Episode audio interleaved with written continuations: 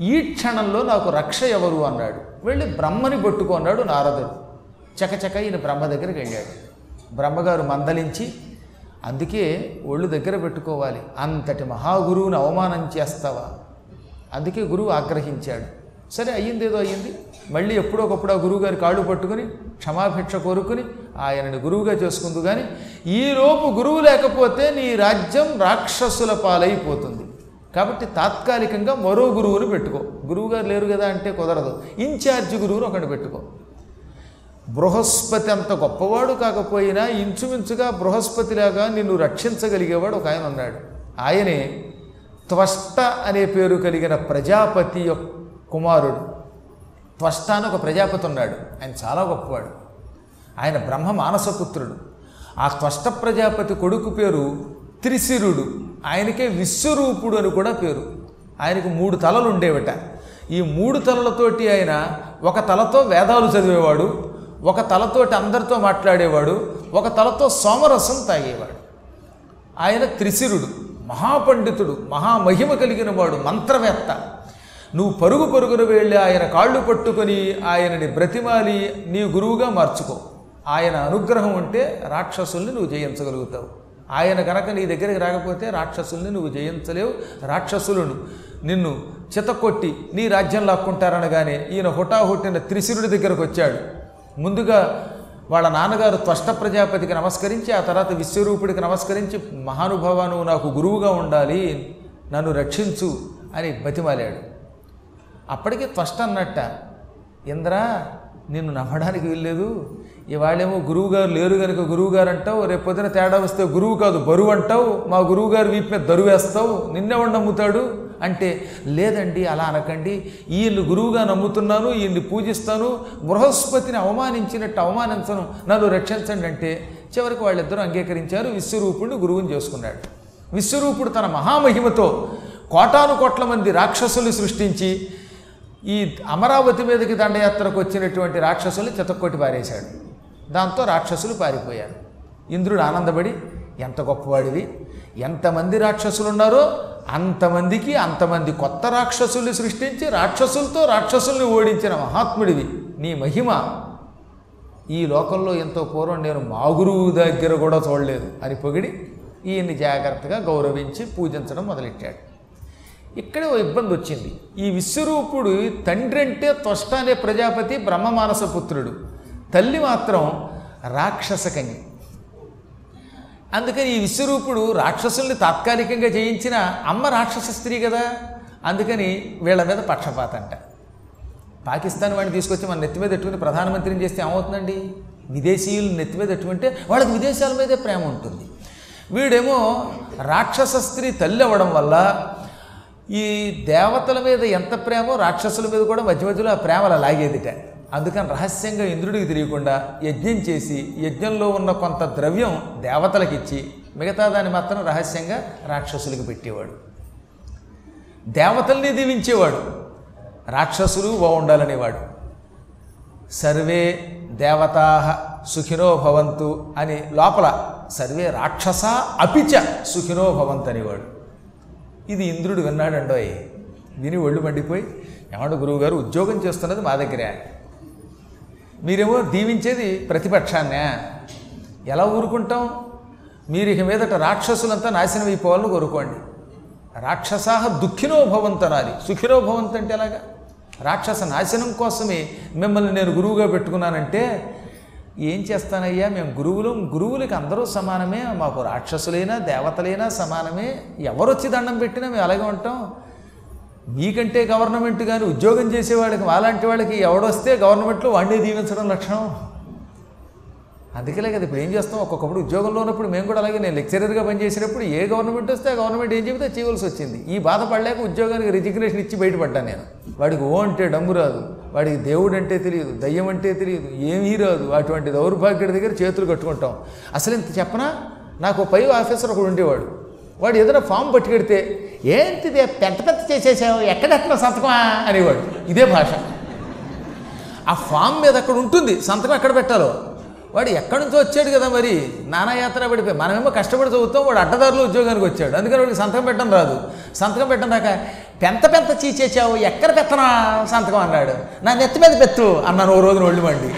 అనగానే వాడికి ఒళ్ళు మండి ఏంటి నన్ను ఆక్షేపిస్తున్నావు? అన్నాడు. ఆక్షేపించక ఏం చేయను? అంటే తీసి పారేశాను. ఓ రిజిగ్రేషన్ రాశాను అంటే ఆ రోజుల్లో కొంచెం విసుగ్గా ఉండి కాగితం మీద రాసి పారేసి వెనక ముందు చూడకుండా ఇంటికి వచ్చేస్తే పాపం మా ఆవిడంది మానేశారా? పోన్లండి. ఎప్పుడో మానేస్తారు అనుకున్నాను ఇప్పుడు మానేశారా? ఇక వెళ్ళి పురాణ ప్రచారం చేయండి అంది. ఆవిడ ఉత్తమరాలు కాబట్టి గొడవ లేకపోయింది కానీ తర్వాత పాపం కొంతమంది కాలేజీలో పెద్దలు చాలా గొప్పవాళ్ళు కమిటీ వాళ్ళు చాలా మంచివాళ్ళు. అందులో ఏం సందేహం లేదు. వాళ్ళు ఏమన్నారంటే ఏమండి వాడెవడి గురించో మీరు ఉద్యోగం అనడం ఏంటండి? రండి అంటే ఎందుకో నా మనసు అంగీకరించట్లేదు ఇక ఈ బానిస ప్రవృత్తి చేయలేను ఏదో పద్నాలుగేళ్ళు చేశాను చాలు అని హాయిగా ప్రశాంతంగా నా పీఠంలో జపం చేసుకుంటూ పురాణాలు చెప్పుకుంటూ బతికేస్తాం అది వేరే విషయం కానీ ఎందుకు చెప్తున్నానంటే ఒక్కొక్కప్పుడు కొంతమంది దగ్గర ఉద్యోగం చేయటం కష్టం.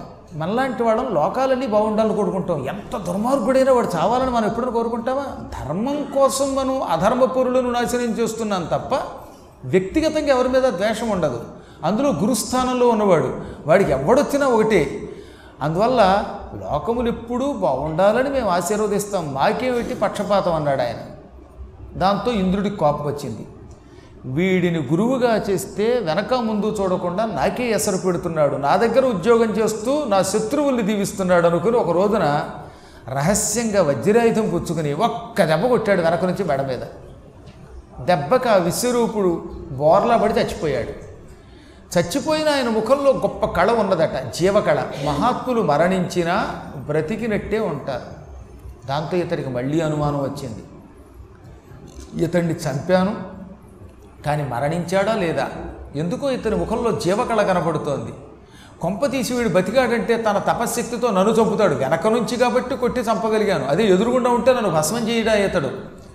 కాబట్టి ఇతడు బతకడానికి వీల్లేదనుకుని ఆ పక్కనే ఓ వడ్రంగి ఉంటే ఆ వడ్రంగిని పిలిచి నాయన నీ దగ్గర కట్టెలు కొట్టుకునే గొడ్డలు ఉంది ఆ గొడ్డలతో వీడి తలలు నరికేయి. లేకపోతే వీడు మళ్ళీ బతుకుతాడేమో. బతికి నన్ను తన మహామహిమతో భస్మం చేస్తాడేమో అని నాకు శంక అన్నట్ట. అప్పుడు ఆ తక్షకుడు అన్నాడు తక్షకుడు అంటే వడ్రంగి. మహాత్మా నీకంటే స్వార్థం ఉంది. సింహాసనం మీద వ్యామోహంతో ఎన్ని పిచ్చ చేస్తావు. నాకేముంది వ్యామోహం? నేనేదో ఎవరైనా అడవిలోకి వస్తే కట్టెలు ఇస్తాను ఈ కట్టెలతో వస్తువులు తయారు చేసి ఇస్తాను. నాకు ఇలాంటి స్వార్థం లేదు. కాబట్టి నేను నరకను. అసలు బతికున్నవాడిని చంపడమే తప్పంటే చచ్చిపోయిన శవం తలకాయలు నరకడం ఇంకా పాపం. అందులో గురుస్థానంలో ఉన్నవాడిని అన్నట్ట. అప్పుడు ఇంద్రుడు అన్నాడు ఈ రోజు నుంచి యజ్ఞం జరిగినప్పుడు వడ్రంగులకు కూడా అందులో తొంభైవ వంతు ఇస్తున్నాను. నూటికి మొత్తం వంద పాళ్ళు ఉంటే అందులో తొంభయో వంతులో ఉన్న ఒకనొక స్వల్ప భాగం నీకు ఇస్తున్నాను. అనగానే యజ్ఞంలో భాగం అంటే చాలా గొప్పది. యజ్ఞ భాగం వల్ల పాపం ఉండదు. యజ్ఞ భాగాన్ని సేకరించిన వాడు వాడి వంశస్థులు స్వర్గానికి వెడతారు మా వంశానికి నువ్వు స్వర్గం ఇస్తున్నావు. కాబట్టి తలకాయలు నరుగుతా అని గొడ్డలతో మూడు తలలు నరికాడు. నరగ్గానే ఓ తమాషా జరిగింది. అందులో సోమపానం చేసేటటువంటి తలలో నుంచేమో పిచ్చుకలు వచ్చి ఎగిరిపోయాయి. నిత్యం వేదపారాయణ చేసే తలలో నుంచి అందమైన హంసల లాంటి పక్షులు చెడిపోయాయి. మనుషులతో మాట్లాడేటటువంటి రాజకీయాలు మాట్లాడేటటువంటి తలలో నుంచేమో పావురాలు వచ్చాయి. మూడు రకాల పెట్టలు బయటకు వచ్చి నన్ను పొట్టన పెట్టుకున్నావురా దుర్మార్గుడా దీనికి తగిన ఫలితం అనుభవిస్తావు. నిన్ను బ్రహ్మహత్యా పాపం గురుహత్యా పాపం ఆ వెంటాడి పట్టి పీడిస్తూ ఉంటే రాజ్యం కోల్పోయి పెళ్ళానికి బిడ్డలకి దూరమై అలమటించిపోదువుగాక అని ఆ పిట్టల ఆకాశంలో అదృశ్యమైపోయాయి దాంతో ఇంద్రుడు వణికిపోయాడు. ఏం చేయాలో అర్థం కాలేదు. అయినా అప్పటికి తన మనస్సును అదుపులో పెట్టుకుని సింహాసనం మీద కూర్చున్నాడు. ఈ విషయం త్వష్ట ప్రజాపతికి తెలిసింది. ఆయన ఆగ్రహోదగ్రుడైపోయాడు. నా కుమారుడు విశ్వరూపుణ్ణి బతిమాలి బామాలి గురువుగా చేసుకుని ఆ గురువుగారి తలకాయలే నరుగుతావురా పరమ పాపాత్ముడా అని వెనక ముందు చూడకుండా అప్పటికప్పుడు ఏం చేశాట? ఒక యజ్ఞం చేశాడు. ఎందుకు యజ్ఞం చేశాడు? ఇంద్రుణ్ణి నాశనం చేయడానికి ఇంద్రుణ్ణి నాశనం చేయడానికి అభిచార హోమం అని ఒక యజ్ఞం చేశాడు.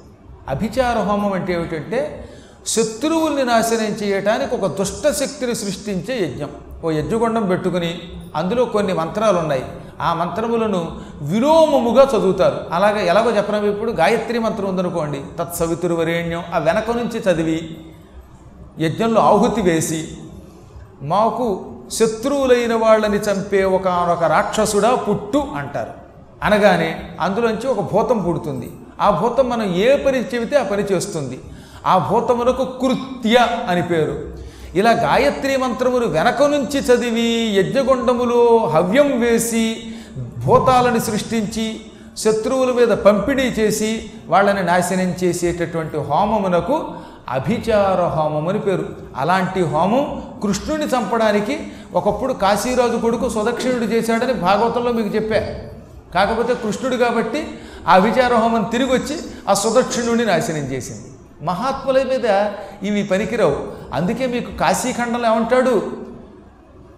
ఓ శివశర్మ బ్రాహ్మణుండు వెలిగా బ్రాహ్మణుడి మీద మాత్రం ఇలాంటి యజ్ఞం చేస్తే అది ఫలించదు తక్కిన వాళ్ళ మీద కావాలంటే చేసుకో అన్నాడు. మంచి వేదములు చదువుకున్న వాళ్ళ మీద ఈ అభిచార హోమాలు పనికిరావు. అవి తిప్పొచ్చి నిన్నే కొడతాయి అన్నాడు ఆయన. ఏది? కాశీఖండంలో స్కాంత పురాణంలో చెప్పిన మాట. కాబట్టి మళ్ళీ అభిచార హోమాలు ఉన్నాయి కదా అని ఎవడి మీద భక్తి వాడి మీద ప్రయోగించకూడదమా అవతల వాడి శక్తిని చూసి ప్రయోగించాలి. శక్తిమంతుడి మీద ప్రయోగిస్తే తిరిగి వచ్చి వాణి నాశనం చేస్తాయి. అందుకే జ్ఞానులు ఇటువంటి వాటి జోలికి వెళ్ళరు. కానీ ఇప్పుడు ప్రస్తుతం చాలా కోపంతో ఉన్నాడు త్వష్ట. తన కుమారుణ్ణి చంపిన ఇంద్రుడి మీద పగ తీర్చుకోవడం కోసమని యజ్ఞగుండం ఏర్పాటు చేసి మంత్రోచ్చారణ చేసి ఇంద్రుడికి శత్రువైన వాడు పుట్టాలి అని ఒక మంత్రాన్ని చదివాడు. ఇంద్రశత్రో వివర్ధస్వ అన్నాడు.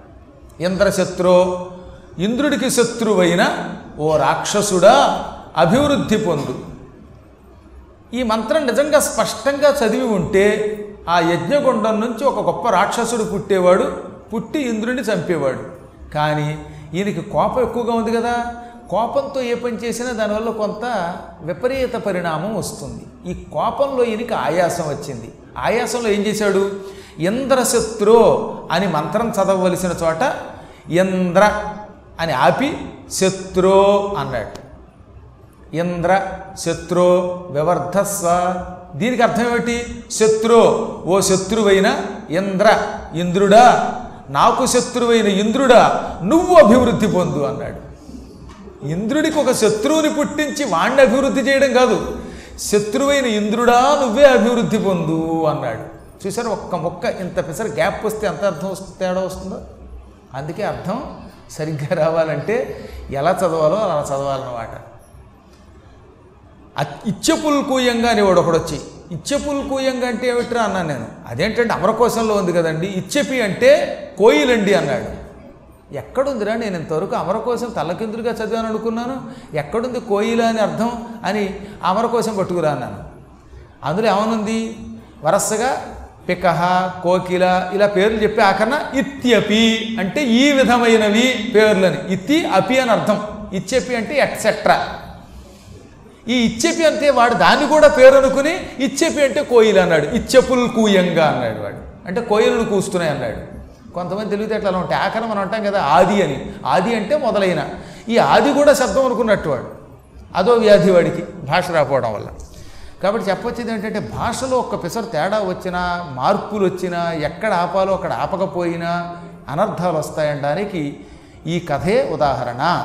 అతడు ఆయాసంలో ఇంద్ర శత్రు వివర్ధస్స అన్నాడో లేదో యజ్ఞగుండం నుంచి ఆకాశమంతెత్తు పొడుగున్న ఒక భయంకరాకారుడైన రాక్షసుడు పుట్టాడు. వాడు గుండ్రంగా ఉన్నాడు. అందుకని వృత్ర అని పేరెట్టారు. వాడే వృత్రాసురుడు. ఈ విధంగా వృత్రాసురుడు పుట్టి ఏకంగా భూమి ఆకాశాలు నిండిపోతున్న శరీరముతో ఎర్రగా మెరిసిపోతున్న అగ్ని వంటి శరీరముతో రెండు చేతులు జోడించి నమస్కరించి తండ్రి నా కర్తవ్యం ఏమిటన్నాడు? నీ సోదరుణ్ణి విశ్వరూపుణ్ణి సర్వనాశనం చేశాడు ఇంద్రుడు. నువ్వు వెళ్ళి వాడిని సర్వనాశనం చేయి వాడిని మింగేయి వాడిని చంపేయి అన్నట్ట. ఈయన మహావేగంగా వెళ్ళాడు. ఇంద్రలోకం మీద పడ్డాడు. ఇంద్రుణ్ణి దేవతల్ని జయించాడు. ఇంద్రుణ్ణి అమాంతంగా చేత్తో పట్టుకుని గుట్టుక్కుని మింగేశాడు. మనం గట్టిగా కేశవాయ స్వాహాని చేతిలో పోసే నీళ్ళు కూడా అంతలా మింగలేం ఆ మింగుతున్నప్పుడు కూడా గుటుక్కని శబ్దం వస్తుంది. గుటక శబ్దం. ఆయన అలా కాకుండా ఇంద్రుని ఆ గుహలాంటి నోరు తెరిచి మింగాడు దేవతలు వణికిపోయి ఇంద్రుడు నేను మింగేశాడు రా బాబోయ్. ఎలా ఎలా? అని వెంటనే బ్రహ్మని ప్రార్థించారు. అప్పుడు బ్రహ్మ జృంభణము అని ఒక దివ్య శక్తిని సృష్టించాడు. ఎంతో పూర్వం ఈ శక్తి లేదు. ఈ జృంభణం అనే శక్తి వృత్రాసురుణ్ణి పట్టుకుంది. అంటే ఏమిటో తెలుసా? ఆవులెంత. అంత పూర్వం లేదట. ఈ జృంభణం అనేది వృత్రాసురుడి ధర్మమానని పుట్టింది. ఇది వచ్చి వృత్రాసురుడిని పట్టుకుంది బ్రహ్మ సృష్టించిన జృంభణ శక్తి. వెంటనే వృత్రాసురుడు అని ఆవులించాడు. ఆవులించడం అంటే కొంచెం అలా నోరు అలా తెరుస్తాంగా మీకు నేను చెప్పాలా? మధ్య మధ్యలో కొంతమంది పురాణంలోనే ఈ మెల్లిగా అన్నారంటే ఆవులింత కొంచెం పెద్దగా అంటారే ఆవులింత కాదు గేదెలింత అది. నన్ను అవధానంలో అడిగారు. ఏమండి ఆయన పెద్ద పెద్ద శబ్దంతో ఆవులిస్తున్నాడు ఇది ఆవులింతేనంటే కాదు ఆయన ఇది ఆవులింత కాదు ఇది గేదెలింత. కాస్త మెల్లగా అంటే ఆవులింతాను పెద్దగా అంటే గేదెలింతాను. ఇంతకంటే ఏం పేరు పెడతా అన్నారు అవధానంలో అప్రస్తుతంలో సమాధానం కనుక. కాబట్టి ఎందుకు ఏంటంటే వృత్తరాసురుడి ఈ దెబ్బతోటి ఆవులించగానే మళ్ళీ నోట్లోంచి ఇంద్రుడు బయటకు వచ్చాడు. అప్పుడు బ్రహ్మ వచ్చి నాయన వృత్తరాసుర నేను మీ తండ్రికి తండ్రిని. నువ్వు నా మనవడివి. చెప్పిన మాట విను అని నచ్చ చెప్పి ఇంద్రుడితో నీకు విరోధం వద్దు ఇద్దరూ స్నేహం చేసుకోండి అన్నాడు. అప్పుడు మళ్ళీ వృత్రుడు అన్నాడు ఈయన ఎవరు నమ్ముతారండి? మా అన్నయ్య విశ్వరూపుణ్ణి గురువుగా చేసుకుని పటక్కని చంపేశాడు. రేపొద్దున నాతో స్నేహం చేసుకుని మళ్ళీ నన్ను సంహరించడని నమ్మకమేమిటి అన్నాడు. అనగానే అప్పుడు ఇంద్రుడు అలాంటి పొరపాటు చెయ్యను. నీవు ఏం ఒట్టేయమంటే ఆ ఒట్టు వేస్తాను. ఏ ప్రతిజ్ఞ కోరితే ఆ ప్రతిజ్ఞ చేస్తాననగానే పంచభూతాల సాక్షిగా బ్రహ్మ సాక్షిగా నువ్వు నాకు కొన్ని మాటలు ఇవ్వాలి. అందులో ఒకటి నన్ను వెనక నుంచి చంపకూడదు. ముందు నుంచి చంపకూడదు. పక్కల నుంచి చంపకూడదు. పైన నుంచి చంపకూడదు. కింద నుంచి చంపకూడదు. ఇంకెక్కడి నుంచి చంపడం? అంటే నువ్వు నన్ను చంపకూడదని అర్థం అనమాట నన్ను తడి వస్తువుతో చంపకూడదు పొడి వస్తువుతో చంపకూడదు ఇటు తడితో పొడితో చంపకూడదు పగలు చంపకూడదు రాత్రి చంపకూడదు. ఏం ఒప్పుకుంటావా అంటే అలాగేనని వరాలు ఇచ్చాడు మాట ఇచ్చాడు ఆ తర్వాత ఇద్దరు స్నేహం చేసుకున్నారు. హాయిగా కులాసాగా తిరిగారు. ఇంతలో త్వష్టకు అనుమానం వచ్చి ఇంద్రుడితో స్నేహం వద్దురా బాబు నీకు పుణ్యం ఉంటుంది వాడిని నమ్మితే ఎప్పుడో ఒకప్పుడు నేను చంపేస్తాడంటే వినిపించుకోకుండా ఇంద్రుడు చాలా ప్రేమగా చూస్తున్నాడు నాన్న అన్నట్ట. కొంతకాలం గడిచింది. ఒక రోజున అసలు ఇంద్రుడు స్నేహం చేశాడన్న పేరే కానీ ఎప్పుడు వీడిని చంపి మళ్ళీ సింహాసనం ఆక్రమిద్దామని కూర్చున్నాడు మనకి. వేరే పార్టీలోంచి ఈ పార్టీకి ఈ పార్టీలోంచి ఆ పార్టీలోకి జంప్ జలాని అని ఉంటారు. ఇలాంటి వాళ్ళని నమ్మకూడదు ఎక్కువగా. అస్తమానం వాడు ఎప్పుడు వీలుంటే అప్పుడు దూకేస్తాడు. అలాంటి వాడు అని గ్రహించలేక పూర్తిగా నమ్మాడు వృత్రాసురుడు. ఒకనాడు సాయంకాలం అయ్యింది. అది పగలు కాదు రాత్రి కాదు. ఆ సమయంలో వృత్రాసురుడు సంతోషంగా నడిచి సముద్ర తీరంలో పాల సముద్ర తీరంలో నడిచి వెడుతున్నాడు. అప్పుడు ఇంద్రుడు విష్ణువుని అమ్మవారిని తలుచుకొని అమ్మా జగదంబ ఇప్పుడు ఈ శత్రు సంహారానికి నాకు సాయం చెయ్యన్నాడు మహావిష్ణువుని తలుచుకున్నాడు. వీడు తడి వల్ల పొడి వల్ల చావకుండా వరమిచ్చాడుగా అందువల్ల ఈ వజ్రాయుధాన్ని తడి పొడి కాని ఒక వస్తువు ఉన్నది సముద్రంలో అదే నొరగ. నొరగ తడి అంటే తడి కాదు పొడి అంటే పొడి కాదు. అందుకని వజ్రాయుధాన్ని సముద్రం నొరగలో ఉంచాడు పగలు రాత్రి చంపకూడదు కనుక పగలు రాత్రి కానీ సంధ్యా సమయం. వెనక నుంచి ముందు నుంచి చంపకూడదు కనుక కొంచెం పైకి లేచి ఆకాశంలో అడ్డంగా నిలబడి మెడ మీద ఒక్కడు కొట్టాడు దాంతో దాంతో వాడు విరుచుకుని చచ్చిపోయాడు కింద పడిపోయి. అప్పుడు జరిగిందో తమాషా. ఇంత పూర్వం గురువు గారిని చంపాడు. పైగా ఆయన బ్రాహ్మణ అవటం వల్ల బ్రహ్మహత్య గురుహత్య బ్రహ్మహత్య. ఇప్పుడు ఈ రాక్షసుడు వృత్రాసురుడిని చంపాడు. ఇతడి తనకి ఆత్మీయ మిత్రుడు వృత్రాసురుడు పరమమిత్రుడు పైగా మైత్రికి బ్రహ్మసాక్షిగా ప్రతిజ్ఞలు కూడా చేశాడు. ప్రతిజ్ఞలు చేసి మిత్రుడిని చంపాడు. కాబట్టి బ్రహ్మహత్య గురుహత్య మిత్రహత్య ఈ మూడు పాపములు ఇంద్రుణ్ణి టక్కనొచ్చి కౌగిలించుకున్నాయి. ఈ పాపాలు రహస్యంగా వచ్చి కౌగిలించుకుంటాయి. దాంతో ఇంద్రుడు మంచి ఎర్రగా మెరిసిపోతున్నవాడు కాస్త పూర్తిగా నల్లవాడైపోయాడు.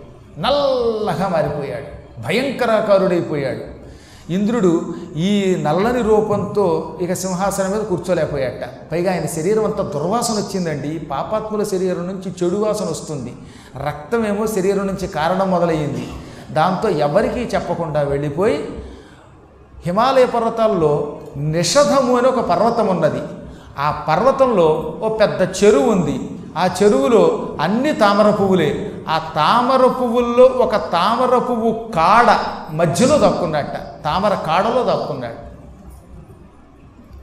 నిషదాద్రియందు అనిమిషవతి ప్రచ్ఛన్న చిత్తుడై సంచరించే ఇంత మహాపాపం చేయటం వల్ల అంతటి దేవలోకాన్ని పరిపాలించే ఇంద్రుడు కూడా ఎవరికీ తెలియకుండా రహస్యంగా నిషధ పర్వతంలో చెరువులో తామర పువ్వుకున్న కాడలో దాక్కున్నాడు వెయ్యేళ్ళు దాక్కున్నాడు.